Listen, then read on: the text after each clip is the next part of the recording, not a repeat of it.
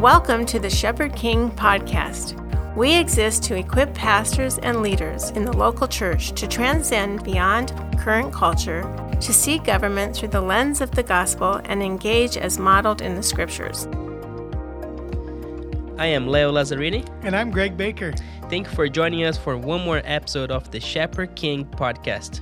We just wrapped up our series on the 20 biblical truths every governing authority should know, and we are entering into a new series. We're calling this series A Season to Choose and A Season to Govern. Greg, explain a little bit of our title, and then I'll follow up with a few questions. Well, it's a clever little spin off from Ecclesiastes, if you will. And the author of Ecclesiastes, Solomon, tells us there's a time for everything. Mm-hmm. I look at living in a constitutional republic as you and I do. There is a season where we choose. We decide who is going to be our governing shepherds in our country. So, whether it be the parliamentary system of Europe or the presidential system of the Western Hemisphere, people choose. And here in the United States, every two years there's an opportunity to choose and reform your government at the state and at the federal level. But when that season ends, another season comes. That season needs to end. And then there comes the season to govern. The people that were chosen are now in their respective positions, and it is their responsibility to govern the people and for the blessing of the people. And it's during that season that people really experience the blessing of government. That's good. Greg, why do you think is important for believers, for every citizen, to understand and distinguish those two seasons, especially in a uh, constitutional um, uh, republic like in the U.S.?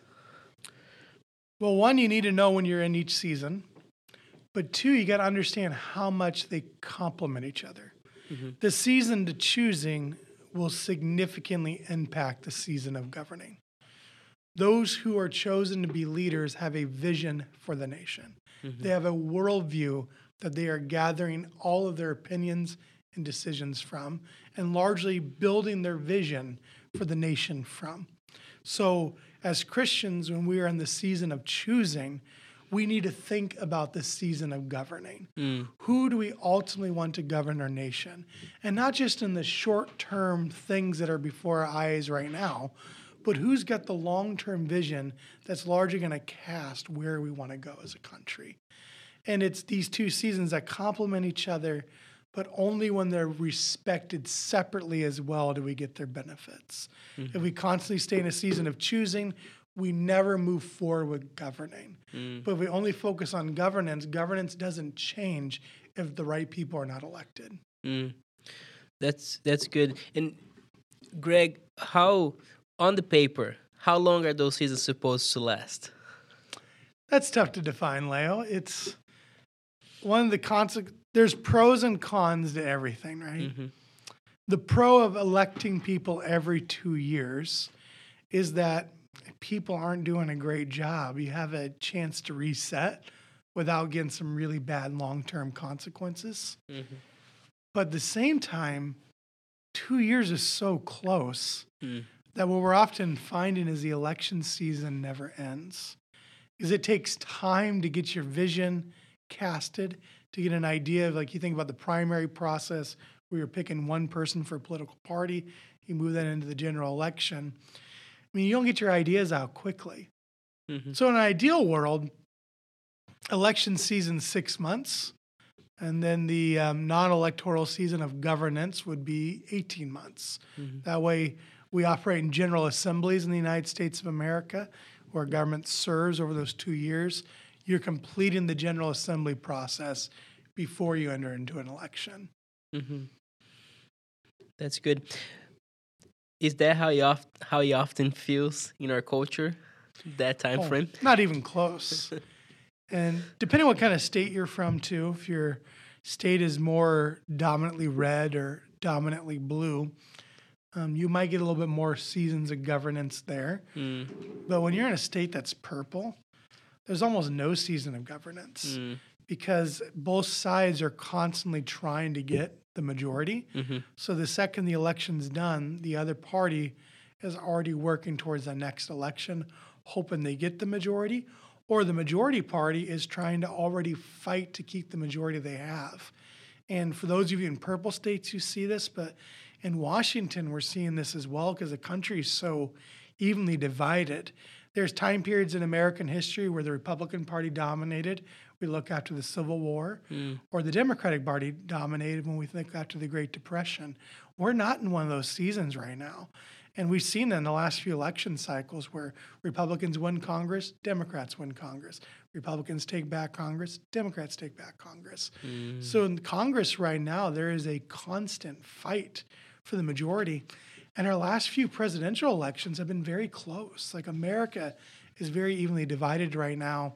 And because of that, both political parties, the major parties in our nation, have not stopped governing. We're not only seeing that the United States, uh, Canada is in a very close prime minister race. We've seen this in the United Kingdom. And the nation of Israel took a long time to find a prime minister in Netanyahu, just because there is a very close clash between right and left right now in our world. Mm. That's very interesting. Greg, I'd like to hear from a citizen standpoint and also a believer standpoint. How does that affect uh, us? But how does that affect a governing authority when the culture and the environment around you um, is affected by that election season almost all throughout your governance time? It is very hard to not fall into the people pleasing trap. Hmm. Because the, the vast majority of the governments in the world today is called first past the post. Whoever gets the most votes holds the power. Hmm. So the benefit, the people are choosing their elected leaders. Right. The consequence is it's a popularity contest. Mm-hmm.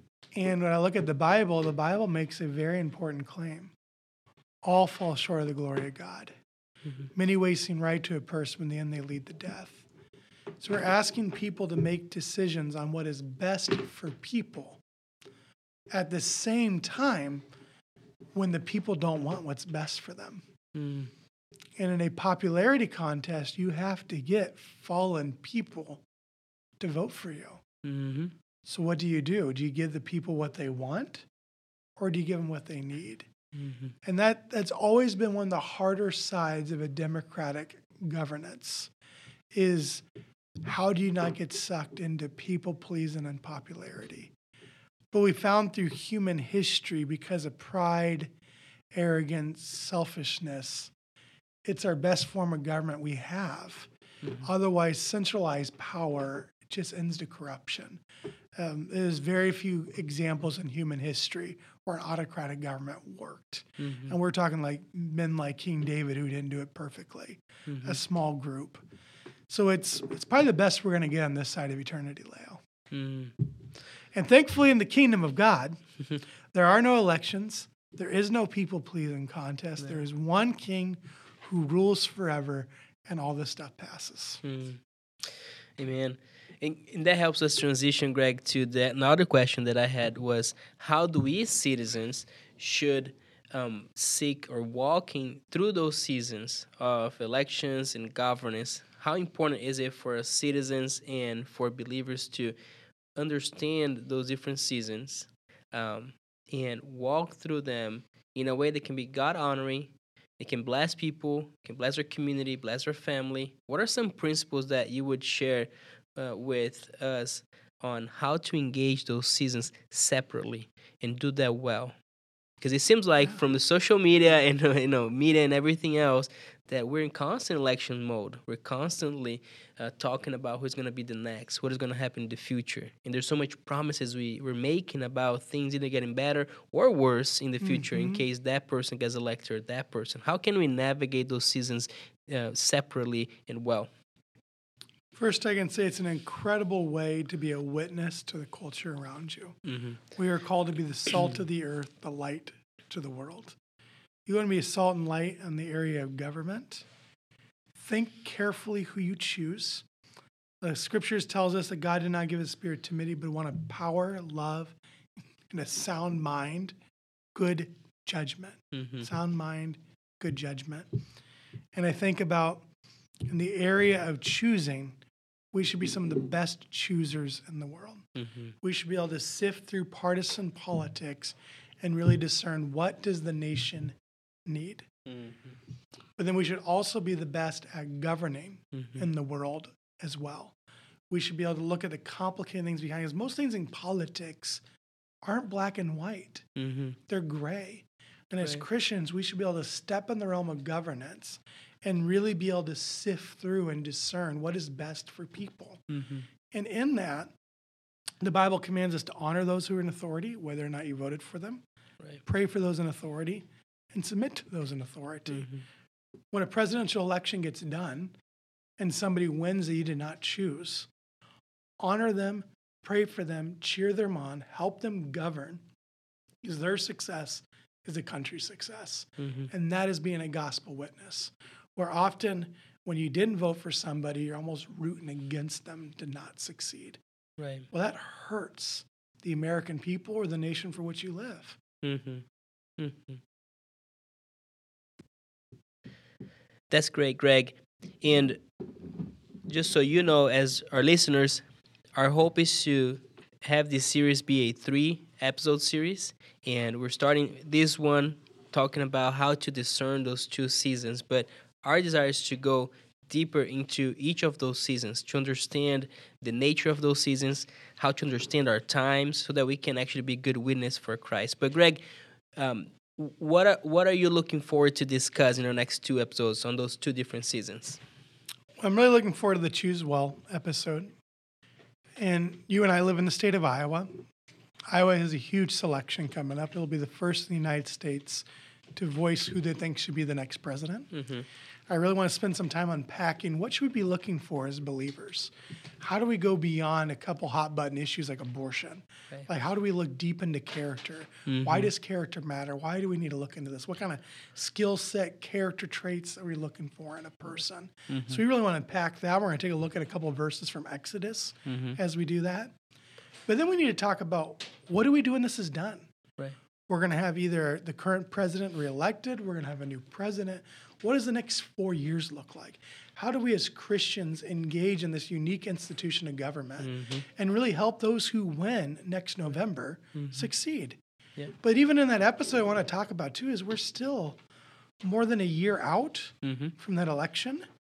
And we're way more than a year out from that new government being seated. How do we make sure we're faithful with the current government that's before us. Correct. This current president has more than 14 months to still serve. Yeah. How, that's a long time. How do we balance this choosing right now as primaries and caucuses are coming, but also at the same time making sure we govern over these next 4 mm-hmm. months? We don't just push the pause button and look towards something in the future that might not even change. Mm-hmm. So we're going to really unpack both of these in the next two episodes. Good. I'm excited for them. Thank you, Greg. Thank you for listening to one more episode of the Shepherd King podcast.